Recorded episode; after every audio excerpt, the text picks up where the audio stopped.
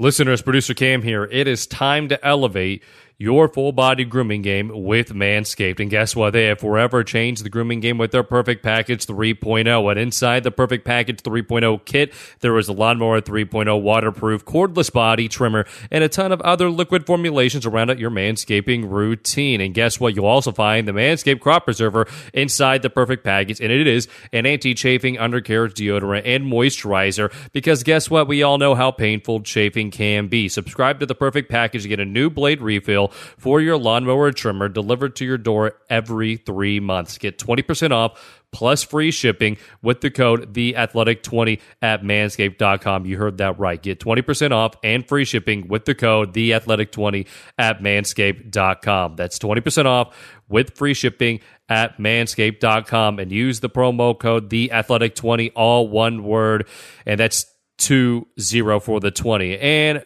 for limited time, subscribers get not one, but two free gifts the Shed Travel Bag at $39 value and the patented high performance anti chafing Manscaped Boxer Brief. So, once again, go to manscaped.com today and use the code The Athletic 20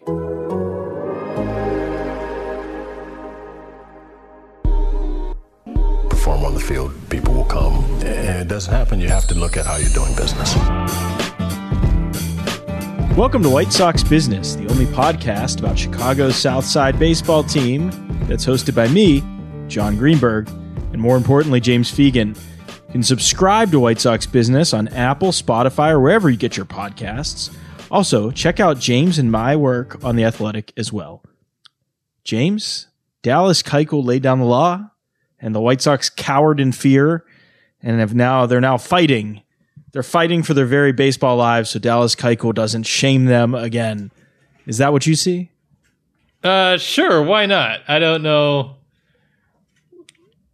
I, like, uh, like we heard from Tim. Like, I guess Tim would probably be the person that, out of the people we spoke to, that might be the most. Maybe I would expect like taken aback by it, given the fact that he's been here for the entire rebuild and like we talked, I asked them about something about like, is this is this new for you to go to like this um this stretch where there are playoff expectations that you're kind of being called to task? And he was like, you know, we've been getting our heads kicked in for three years. You know that we've had you know so many team meetings, we've had so many like moments where we got called out for poor play. Like this, this wasn't anything new. So he he said it was um welcome. Uh, Rick Renteria said it was welcome James McCann, you know, made the stipulation that he talked to the team first before he just you know laid the laid the team out in the media. But James McCann has been uh, Keuchel's teammate in Arkansas, so I didn't really expect him to be like that guy's a jerk or anything like that. Um, I think Eloy was probably the person who gave the most like seemingly ambivalent answer, and he just kind of said like, "Well, we hit today, so I guess that's that." And, but uh, I, I, yeah, I was not told like for me, and I, to avoid coming off as just someone who's just approving of like Renteria at all times, but the fact that like Keuchel spoke up and a lot of people react to it in a way of like, yeah, finally some leadership.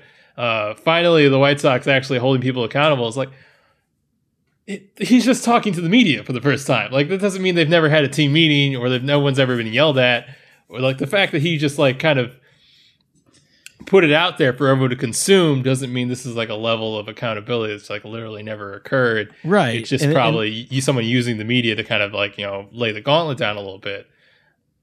Well, and I think, you know, it, it was, I don't want to say exact, it was heightened by the fact that we're living and fans are, you know, they're getting this from us.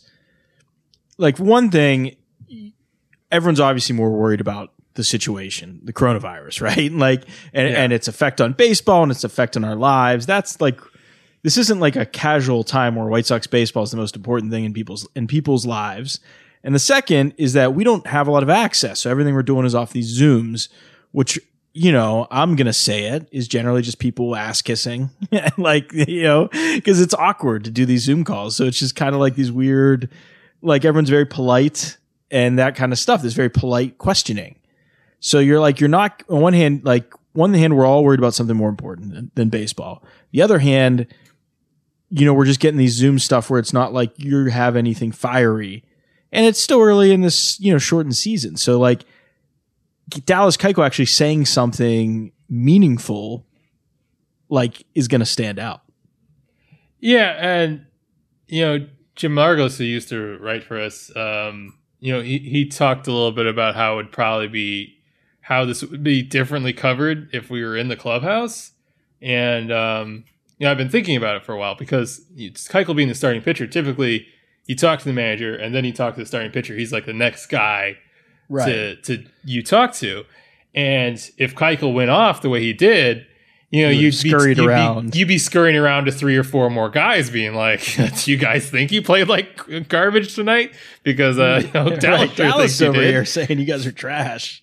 Whereas like that was like that was the last interview we got that night, and like I think we talked to Danny Mendick first because he went three for four, and you know Danny Mendick has got like I don't know ten hours of service time so far, so he, he's just like oh, you know we we'll be right back at it and something like that. When we talked to Renteria, and then Keuchel like lays lays the wood to everybody, and that's like the last interview anybody has of a Sox person for a sixteen hour period. Whereas that's not really how that would play out, and like even when when Eloy like tumbled into the stands the other day, um, we requested Eloy, but we didn't get him. It was kind of something that was already everyone was kind of already over and done with as far as the news cycle by the time um, he actually spoke. And um, you know, Renteria went to bat for him. Gio Gonzalez very testily decided to sidestep addressing it, really, and then that was it. And we can't really get the vibe of how how teams really feel about anything um, based on on, on on the access that we have, and uh, it's it, it wouldn't it, it's a stupid thing to complain about because like it would be you know an enormous. It's it's not important in the scheme of things for us to be able to grill guys in the way that we used to, and it is really awkward and weird to ask follow up questions. But it's the nature of things that I don't know. There's really not much out that someone doesn't want to be out uh, as far as a public statement. Right. Like Dallas Keuchel, this is out because Dallas thought there was use to putting it out there, and to his credit, it, I guess it seems like there was use to putting it out here in, in this fashion. Um, because I don't know, scoreboard, like Eloy Mena said. Yeah, so I mean, it was. It, we actually should thank Dallas Keuchel because he gave us something to talk about. You know? 10 p.m. I did not like- know what I was writing that night. I can tell you that. exactly. He like you know that's the greatest gift to us is someone doing something we can we can react to because you're not we don't get the access. You don't have the time you would spend before a game in a clubhouse, you know, talking to different guys about mechanical tweaks or you know the stuff you like to talk about. But we we need this, and, and in some ways, it made you feel like a normal season again for a second, right? Like, Yeah. it's not just like, oh, these guys, you know, they're dealing with so much. Because I I wrote about that before the year. It's going to be weird. Like, how do you get on guys during the se- you know, get on players during the season? How will, you know, how how will like Theo Epstein or Rick Hahn get mad at stuff when they know how much people are dealing with? So th- it felt normal. Yeah, I think one of the last conversations I had with Rick, because so much of what I've talked about with Rick has been like, um, you know, kind of reaching out about uh, all the all the protocols or, or players' readiness. Uh, he was like, I, I hope the next time we talk is about like you giving me grief over like we need to call up Dane Dunning or something like that. Like everyone would be happy to deal with like um, you know basically baseball stuff and I would give the White Sox fans credit. They have, uh, you know, in spite of all the misgivings you might have about the season, they are are very credibly um, freaking out about the results of every game. It's it's it's a, it's a brave show of a of a commitment uh, in these trying times. Right. They're still uh, they're still they're still themselves. Maybe Uh, more themselves than ever because this you know they probably are going to the playoffs this year. Tim Anderson talked about him. Uh, he had a he had a uh, speaking of being normal again. He had a Tim Anderson game. And he had a Tim Anderson press conference. He's had a few Tim Anderson press conferences via Zoom, right? I mean, he's It's- flexing. Yeah, He's flexing with no sleeves. He's you know he's talking about how he talked trash to uh, was that Matthew Boyd today yeah. after hitting a leadoff homer. I mean, what's what's the Tim Anderson experience like on Zoom right now? Um, someone who's like been working as a comic for three, four years, and now they got like just a very tight ten minutes that they can like drop at any time. And like, I don't know if like what the hour special looks like, but if he's like, if Tim Anderson was just had like a bit after like I Conan or Leno was done, and he was just doing a tight ten, he, he would knock it out the park. Um, he he, uh, he he dropped his line about starting the party and lead off. He called himself the Energizer Bunny. Uh, he talked about watching his home run and how he let Boyd know. Um, he basically said that he's better than Luis Robert, not so uh, sly way, just saying that, like anybody who thought that Luis Robert would take the leadoff spot from him.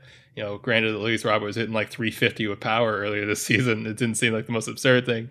He, he basically let it know that he thought that was ridiculous, and you know, it, it's all gravy now because he's, I guess he's been on base six times in the last two games and it hit a huge home run, but um, it might make it awkward down the road when maybe Tim Anderson's not the obvious leadoff man of this team two years from now. But you know, it's it's all fun and games right now, and uh, I, I think at at one point he uh, he thanked Daryl Van Schouwen for motivating him, saying some idle comment Daryl might have made about getting the team started early. He's like, yeah, that. Uh, shout out to Daryl for that's why I had to like uh, do something in the first inning. It, he, he was hitting all he was firing all cylinders. They were uh, on the broadcast. Steve Stone, you know, was, as he tends to do, talks about Tim Anderson's maturation as a hitter and how he's trying to finally figuring things out. And he's got more. He's you know maybe watching film a little smarter. You know, and he, he's doing the things to kind of supplement his natural athleticism. Have you have you heard anything about you know in the past years about him growing in that kind of regard? Yeah, that was probably the big thing off season before last year was that he was, um, as he would put it, doing the type of T work that Ed Howard was doing at 16, of just being able Right. to cover all quadrants of the zone and you know being able to stay with breaking pitches in the other half and and thinking in terms of uh, pitchers working them. Um, you know, uh, left to right across the zone. I mean, it, the thing that Steve Stone was pointing out was that Matthew Boyd, this left-hander who like tries to get right-handers chasing at the slider down and away all the time, that Tim Anderson kind of crowded the plate to kind of take that away. And by that, he encouraged Boyd to come inside, which Tim Anderson uh, rewarded him by flipping into the left field seats. And then when there was this like kind of goofy righty they brought in the bullpen, all of a sudden he backed up in the batter's box. He's just doing like these kind of at bat to bat tweaks, which aren't like I don't know rocket science, but yeah, I, remember watching Tim Anderson in 2017, where there was the right hander who threw a first pitch fastball for a strike. Um, Tim Anderson was going to be out because he was going to see nothing but sliders for the rest of the count. He was going to swing and miss at all of them, and and then he was going to you know attack the batter's rack in the dugout, and you were going to hear it because the park was empty, and Tim Anderson was as frustrated as he'd ever been at any point in his life, and to kind of see him where he's now seemingly a step ahead of the pitchers, or you know we talk about him being just this crazy free swinging guy, but he's taken like 18 pitches over the course of like the first at bats, the last two games, and seemingly embracing the actual like prototypical leadoff role of of someone who's making the pitcher throw all of his things and setting up the rest of the lineup. Like that was something even a year ago, if you asked him about doing, he'd be like, you know, I'm going to be who I'm going to be. That, that I'm not going to like, you know, re- change my game for this role. But now that's something that his approach is just uh, he he he can respond to what is being done to him so well that that just kind of comes out naturally, not Right, I without, wouldn't- not with forcing patience. I wonder if that's part of his. Con- I mean, he's obviously always been confident, right? But there, there had to have been a part of him that that knew, you know, as he's young coming up, like he's a little nervous, and that's maybe the nerves are, you know, inspiring him to do well, whatever. But now I think he's a little more. He just has the at bats. He has the plate appearances that he can go up there and know that he can probably hit a pitch at any time. Whereas before, he's like, all right, first pitch, I think I can hit. You know, I'm swinging. I want. I want to.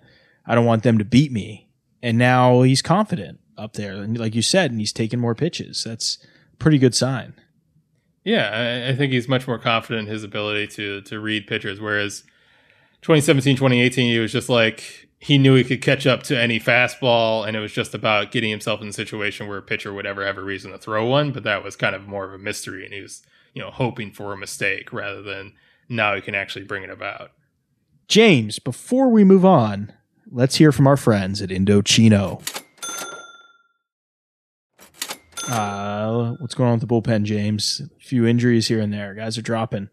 We were talking about the, Yeah. the great White Sox bullpen. That was going to be the best of all time. Did, did we talk about that? I mean, Alex I Colomé looks Maybe. good. Uh, you know, for someone that they traded away a plus hitting catcher for, so they could pay him ten million dollars a year. It didn't seem like the most value it was, it was always based on the idea that he was like an elite closer that you know I don't think many people saw, but he, he's he's been fine. But I think losing Aaron Bummer, this guy who can constantly just go after every tough part of the lineup, who's uh, you can uh, neutralize the opposing team's left-handed hitter, who can um, pitch multiple innings. It's really revealed how a lot of the guys who've been good around him, like Evan Marshall and Jimmy Cordero, at least the last couple days, are more like you know, put them in the right spots, they can do it. But I don't know if you necessarily want them as your everyday eighth inning guy. Both, both, you've kind of seen the cracks in, in both Marshall and Cordero. As you know, they're guys you that you got off waivers who who were NRIs. I, I think they're good setup men in a bullpen, but I think they're missing that one big tool. And as a result, you're kind of really looking for. And Renteria has said that they're going to you know give guys like Codi Heuer and Zack Burdi now that he you know, watch the video on Twitter and throws two miles an hour harder now, um, opportunities to be that, you know, kind of high leverage dude or, or even uh, Matt Foster, who, you know, frankly snuck up on me uh, as much as everyone else. Um, I don't, I don't know if they're going to be pitching the eighth anytime soon, but I think they kind of have to be open to it. Um, at the same time, given that Aaron Bummer uh, kind of threw a pitch and shook his head and walked off the mound, and usually that's like the death of guys' careers. Um, it, it sounds like they're they're not ruling him out for the season or not he's not on this track where surgery is imminent.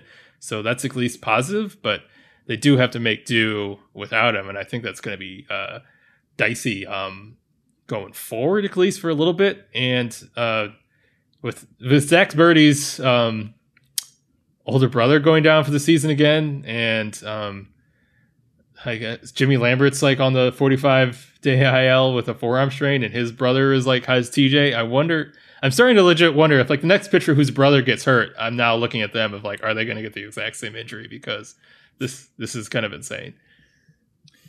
What can they do? I mean, who do they who are the replacements in Schaumburg? And you know, I mean, are we is this are we going to see Garrett Crochet be forced into duty? I really think they would avoid that at all costs. I think they would much sooner let's actually throw Burdi back to back days. Let's actually throw Burdi in the seventh or eighth inning and see what he's got, or do the same to Heuer before they, you know, take that tool off. I mean, Zack Burdi threw like as hard as possible with great stuff when he was a rookie, when he was first out of the draft too, and he really his command was nowhere near the the point where he'd be much more than like a guy to throw up and mo- throw and mop up. Um, uh, you know, in, in, like a fifth or sixth inning or, or, an inning that didn't matter. I, I really, I'd be hard pressed to see the idea that Garrett Crochet, as good as his stuff is supposed to be, is going to be someone who would meaningfully make a difference in a seventh or eighth inning for a team that's in the playoff race this season. Um, I, I, I think the last few years, or even just seeing the fact that you know 2015 eighth overall pick Carson Fulmer is getting knocked around into the Tigers bullpen right now would dissuade them out of the idea that just because a guy looked like electric in college means that you can drop him into the, a meaningful situation in a major league game and get good results. Like, um, I, I, I, would imagine the message of the last decade would be that Chris Sale was the exception to the rule. Uh, I wonder what kind of the trade market's going to be. I, I feel like the only trade market really is is going to be relievers. You know, people just people who need someone, a certain kind of reliever it might even be a prospect to be named later. But I, I, I, I think there will be a trade market for that, and I think pretty much only that. Yeah, I mean the the rule that you can only trade guys within the sixty man pool, and I mean you can do player to be named later to get around that. But just I feel like assembling those huge prospect packages that you need to to move guys like. Um, you know, to move a Jose Quintana type of guy that they did to make the kind of major trades that they made three years ago. Um, yeah, I, I just think it'd be so much easier, and especially like just making such a large decision for your multi-year competitive window based on like needing a rental for this weird bastardized season that could end at any moment. I just don't see that happening. I see just a lot of like mid-level, I, I, I the Steve Cisheks of the world like moving around uh, more than I see, um, you know, them getting them acquiring some like huge uh you know multi-year piece or making their Christian Yelich trade uh in the middle of the season. Right, no one's trading their Fernando Tatis Jr. for starting pitching. Right, because Fernando Tatis Jr. is not a the is not on anyone's uh if he wasn't on the White Sox roster window or their radar back when right. they traded him, he's not going to be in any team's sixty man. If only right if, if only they had that rule back then. right. right. it saved a lot of grief. Could have saved a lot of grief. I I don't think too many White Sox fans were uh, clicking on the Jeff Passan uh, video or story about Fernando Tatis.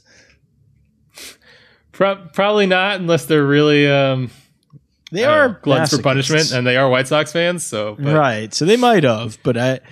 Uh, did you watch that by the way? One of my I- friends, I- one I, I watched like the first thirty seconds because uh, Passan Jorge typing. Arangure uh, joked about how the first the first image is really is Passan just typing. typing. It's one of the I couldn't funniest. believe that was true. I couldn't either. I wanted to know. I, I need to. I know he did the. I think Passan did the daily uh, podcast with with Pablo Torre. You know, which I don't think has as many listeners as we do here at White Sox Business. But um, I hope they talked about that and why on earth that's in there at all. Let alone the first thing. It's the weirdest fucking thing I've ever seen of a Like guy the- typing. It The stage, the stage setting that they have is that like Fernando Tatis is like running on the beach, like Right. shirtless, skin glistening, and Jeff Passan just typing on a table watching it. And, like, it's just very bizarre. with like a spark with like a topo chico and a lime. Uh it- it's one of the most bizarre choices i've ever seen. I just i really would love to know uh what the thought process was. Uh maybe we'll maybe we'll I'll, maybe uh beyond the scrum we'll get into that uh get into that choice because they do the media. Um all right so the white sox are back in chicago. Uh they still don't play theoretically they don't play thursday but they open theoretically friday. I mean has that been canceled yet?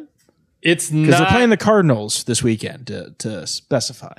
Right, but um, they they moved back the rotation for Saturday and just said Friday is TBA, which um, Rick Rennery didn't come out and say it, but the closest you can get to him confirming uh, something that's not already confirmed was him saying like, "Yeah, we basically don't know what's going to happen Friday, so we're not going to set a plan for it." Which means like, yeah, they're they're waiting to see if this game gets banged. So this is why they're not committing we, Lucas Giolito to it. this is where we miss Ozzie because they had to stop telling Ozzie um, injury. They had to stop telling him DL moves before they happened because he would tell us at the press conference before they announced it. So they they finally just stopped telling him the more minor ones at least uh, because he would tell us. So we, could use Ozzie. Ozzie's been on fire lately, by the way. We, we should get him on the podcast. That would probably uh, give me something to write on its own after just the aftermath of whatever he said. I, I like how they're leaning in though, because I think everyone was there was like because he was off right after he, he made that Nick Swisher comment, and then you know people were I think people were probably wondering if they were mad at him or something for like going being that saying he hates a player with his heart. Uh, but they're leaning into it, and they just did like a best of clips of him just saying crazy stuff. So well, now I'm what the White Sox need to do is hold a 2008 reunion for the their last division champion and see how invite Swisher. that would be good. I wonder if Swisher. I mean, so many people hate Swisher in baseball. I wonder if that even affects him. Uh, yeah, I wonder if he knows about it. he probably uh, you know what he didn't like them either so like i it was like the only bad year really of his career you know before the last couple years and, Yeah, you know, until he he's was, just, a like, part-time done. right when he's just like a part-time player but like that was like the only bad year and i know there's people he definitely talk about a guy who didn't fit in man we should do we really have to do like a rundown of all the misfits they've had on this team in just like the last like 15 years um just some weird scouting i would love to know their thought processes sometimes on like do they actually like do any kind of investigation on guys to see if they'll be a fit like Well, I, I know they they, have like these bizarre successes, and they then they think they're bulletproof, and they think like, well, we accom- Right. we fit AJ Pierzynski into our clubhouse, and it was seamless, Right. and he becomes like a you know a central figure of it. Why would why would Swisher Right. be difficult? Right we we got a and aj was the one they did do investigation on and hawk like takes credit for it you Right. know whatever but uh, yeah right and that worked and he became almost the face of that in a lot of ways he was you know it was him and Konerko were kind of the face of that that era and Ozzie obviously but the player wise because you had Pierzynski who was just like this jerk and then Konerko who was you know the mainstay the professional Or, or Jenks, who had personal issues when they brought him over from from the Angels, and they get I was you know, there. all star seasons out of him. Yeah, I, I was there the day he he came up. Um, I probably for the AP or something. I didn't even I don't even think I put it in like the little notes thing you put at the end. Maybe I did the little notes thing at the end, but because it wasn't really our story yet, but it was like a big deal because right, he was he had a lot of stuff. He was like he was one of these like minor league guys that you never know. Like you've heard so much about, you don't know what's myth and what's reality. Right. And to to harken back to Sale, and you bring him up and you basically develop him into an ace on the fly. And you know, brought up Carlos Rodon in like no time, and he, he didn't turn into the same thing, but he didn't get shelled like out of the bat. He, he he's stuck in the majors. You kind of think like, well, we can we can just take these college starters and, and uh, Right. bring and, and make them into big leaguers while they're in the majors, and there'll be no sweat. And you do it two or three or four more times, and it flops, and you're like, oh, maybe this isn't actually that easy to do. Right. Uh, well, we'll see if they've learned their lesson. Maybe I, I could see that. Watch them bring in another like weirdo for the stretch run. Uh, but we won't know. We won't be able to say if he's a good or bad clubhouse guy because we're not in the clubhouse. We, we won't know Yeah. until Dallas Keuchel calls him out uh, during Right. Exactly. Like right. Like like Brett Myers. Brett Myers is one of the only guys I was like really creeped out by. I was just like, all right, this guy's this guy's kind of freaking me out a little bit.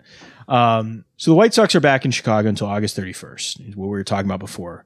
We don't know about the Cardinals. Not no one's counting on that. I'm sure they're thinking up fun games they can do for the weekend. Tigers come back, crosstown cup with the Cubs. James, what do you think about this this stretch coming forward? This is where they got to make their hay, right? I mean, they're five and one against Kansas City and Detroit, and they get to play them seven times, and they are mostly getting uh, beaten soundly by the other contenders in the division. This is where they would pump up their record against a uh, uh, the Walking Dead of the Cardinals and you know Pirates, Tigers, and, and Royals. Like basically, by, by the time we're deciding whether or not it's worth it to drive to Minnesota, we should know like if this team is in a position to, to make the playoffs or not. So this is the this is the um, this is who you run over if uh, you know, this is really a real season. So yeah, It, this Cardinals thing is going to be so weird, and we had already talked about it a little bit, but you know, I mean, there no one's counting on this series, so it's just such a straight, you know. But I don't think it really affected the Cubs recently in any, you know. I don't think any of the stuff's. I think we worry about, oh, you know, a team can get hot, and then the, this pause hurts it. Like, there's so much with this season. I think you almost have to throw that stuff out because look at the Marlins; they came out firing after being off for like two weeks.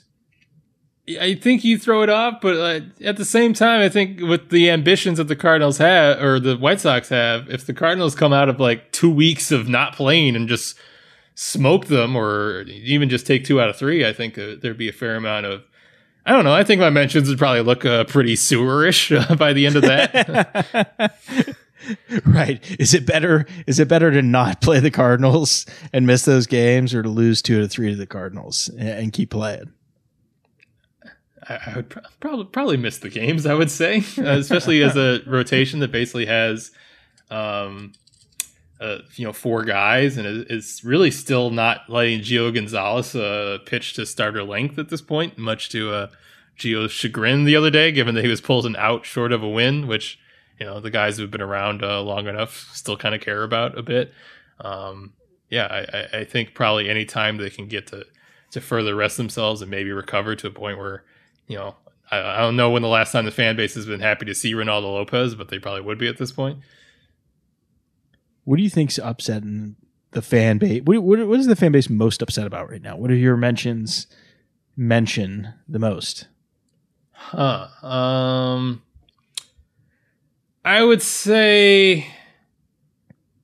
I mean, it, it's offense related. It, it might be like uh, the the organization needs to realize more that Abreu is um, not the hitter they treat him as, or that you know they want Grandal and Encarnacion to kind of come to life a bit more, or um, you know they get angry at Eloy's defense when it pops up a bit. It, it's not Yeah, one one unified see. gripe gripe at any point. Uh, you say gripe? It, gripe, gripe, gripe, uh, sickness in Spanish. I don't know. Um, yeah, it, it's it's basically anything that pops up they kind of uh, latch onto. But I, I wouldn't say there's one goat on the team. Uh, uh, you know, if Ryan Goins plays more, they'll probably uh, latch onto him more. But it, it that seems temporary. I, I feel, has Ricky been, Ricky hasn't been getting hit on hit too much by people, has he? Um, when Dallas Keuchel spoke out, everyone thought this was like a massive indictment of, of Renteria. Um, oh, okay. And then Renteria the next day was like, "Yeah, I want the players to call each other out. Like I don't want to do it every single time. I don't think it. I think it rings hollow if I'm the one doing it all the time. Which I don't know if you buy or not. Um, but he he's he's spoke he's at least on the record saying that he wanted self policing, you know, for years now. Yeah, I don't. Every manager does. No manager wants to sit and call people out. You want to have relationships with guys. Like every Yeah. manager wants self policing. So everyone thought this was basically like you know one of the lieutenants speaking up because the captain is you know drunk and asleep in his room. But uh, it it seems like Ren- Renteria wanted it. Right. It's kind of it is kind of funny, like how stuff like that tends to to mushroom, you know, and that's all. That's like the unavoidable part of social media because people see something and believe it and then repeat it, and it becomes that kind of echo chamber. So I, I, don't know. would I- though wonder. I mean, because they did. Everyone went through great efforts the next day to stipulate that it wasn't the case, but how would it gone over if it was just Dallas laying out the team to media and he had not addressed them directly uh, before he did? Um, I guess we would only know that if people were like, "Screw this guy." Yeah, Right. someone would have to. Someone would have to say that too, right? Pretty much. I mean, unless someone talked to someone that you know complained off the record. I mean, You and know, who would have the status to be like, screw this guy from a team that has not won in a long time, from their new pitcher who has won, and that was his whole selling point, and has been great since he came over. Like, like if it'd be one thing if like I don't know, Yasmani Grandal like said everybody's been stinking, and everyone's like, you know, you have a 650 OPS uh, since coming over. like, why are you talking? Right. But like you know, Dallas both has the resume and has like been nothing but a big plus since coming over uh, in, in terms of his performance. So uh, McCann called him the perfect guy to do it, and it's hard to argue with him. I guess if Lucas Giolito ran everyone out, that'd be interesting, but that'd just be interesting because it's, it's the nicest guy on the team. Do you, do you think like Rick Hahn hurt himself patting himself on the back for for Dallas Keuchel acquisition after that?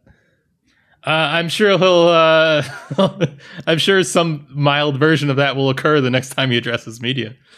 With his smile, his little smirk, his little "I told you so" smirk that he likes to give you. Uh, I'm sure he's not listening, so I'm not worried about that. But if you want to listen, you can subscribe to White Sox Business on Apple, Spotify, wherever get you get your podcast. And you can also check out James and my work on The Athletic as well. It's been another great episode of White Sox Business, James. See you later. like all the others.